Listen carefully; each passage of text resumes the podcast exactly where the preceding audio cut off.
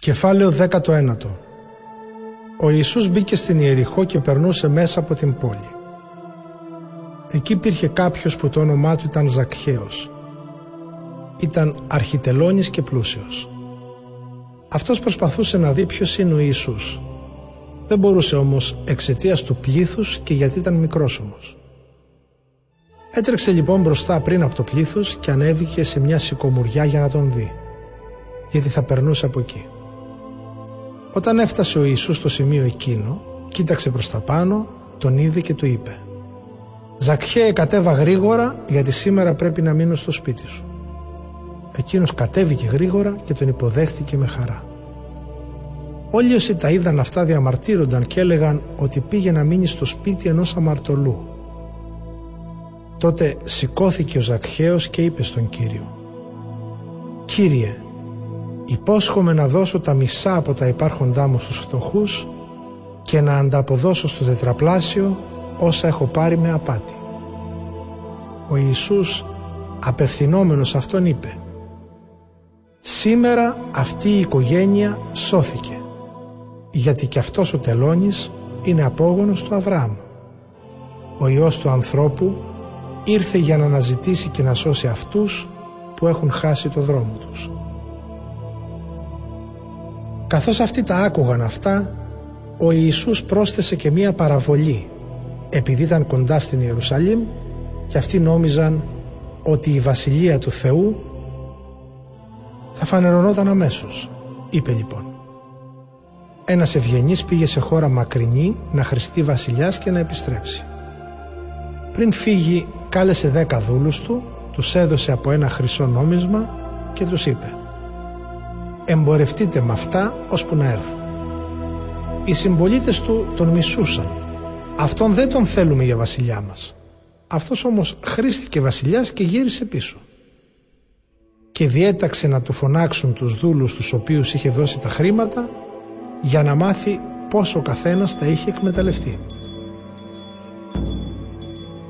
Παρουσιάστηκε ο πρώτος και του είπε «Κύριε, το νόμισμά σου απέφερε άλλα δέκα νομίσματα». Εκείνος τότε του είπε «Έβγε καλέ δούλε. Επειδή αποδείχθηκες έμπιστος σε αυτό το ελάχιστο, ανάλαβε την εξουσία πάνω σε δέκα πόλεις».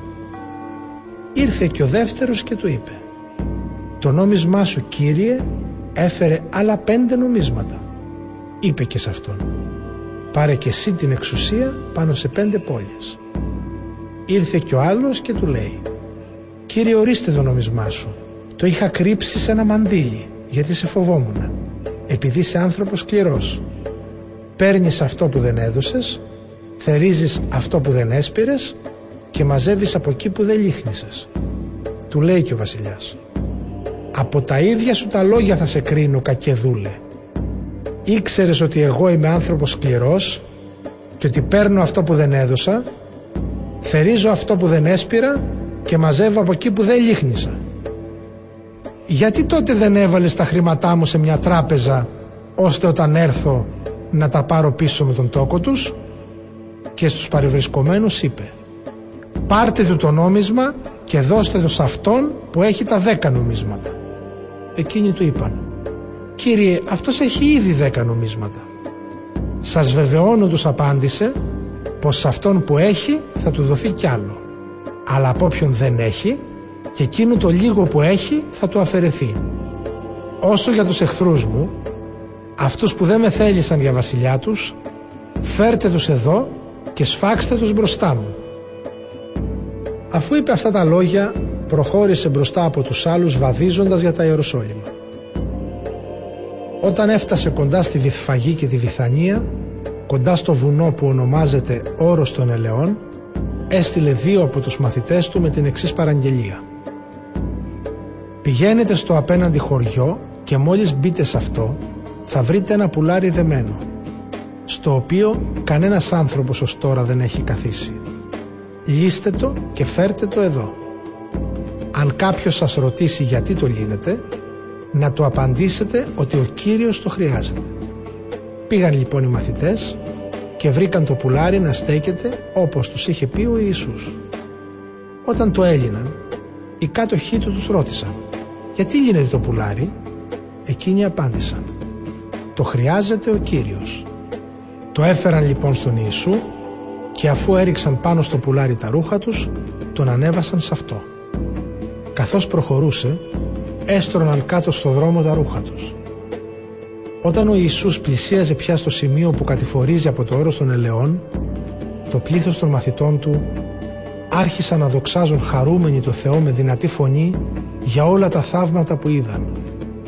Ευλογημένος ο βασιλιάς που έρχεται σταλμένος από τον Κύριο έλεγαν. Ειρήνη στον ουρανό και δόξα στον ύψιστο Θεό. Μερικοί όμως από τους Φαρισαίους του είπαν μέσα από το πλήθος. Διδάσκαλε να επιτιμήσεις τους μαθητές σου. Και εκείνος τους αποκρίθηκε. Πρέπει να ξέρετε πως αν αυτοί σοπάσουν, οι πέτρες θα κραυγάσουν. Όταν πλησίασε και είδε την πόλη, έκλαψε για αυτήν. «Μακάρι» είπε «να ήξερες κι εσύ, έστω κι αυτή την ημέρα, τι θα μπορούσε να σου χαρίσει την ειρήνη. Τώρα όμως αυτό μένει κρυφό από τα μάτια σου. Θα έρθουν για σένα μέρες που οι εχθροί σου θα σε ζώσουν με χαρακόμματα, θα σε περικυκλώσουν και θα σε πολιορκήσουν από παντού. Θα αφανίσουν και σένα και τα παιδιά σου και δεν θα σου αφήσουν πέτρα πάνω στην πέτρα. Και όλα αυτά γιατί δεν έδωσε σημασία την ημέρα που σε επισκέφθηκε ο Θεός. Ο Ιησούς μπήκε στο ναό και άρχισε να διώχνει από εκεί τους πολιτές και τους αγοραστές. Η Γραφή λέει ότι ο οίκος μου θα είναι οίκος προσευχής. Εσείς όμως τον κάνατε σπήλαιο ληστών, τους έλεγε. Κάθε μέρα δίδασκε στο ναό, οι αρχιερείς όμως, οι γραμματείς και οι προύχοντες του λαού ζητούσαν ευκαιρία να τον εξοντώσουν. Δεν έβρισκαν όμως τον τρόπο, γιατί όλος ο λαός, όταν τον άκουγε, κρεμόταν από τα χείλη του.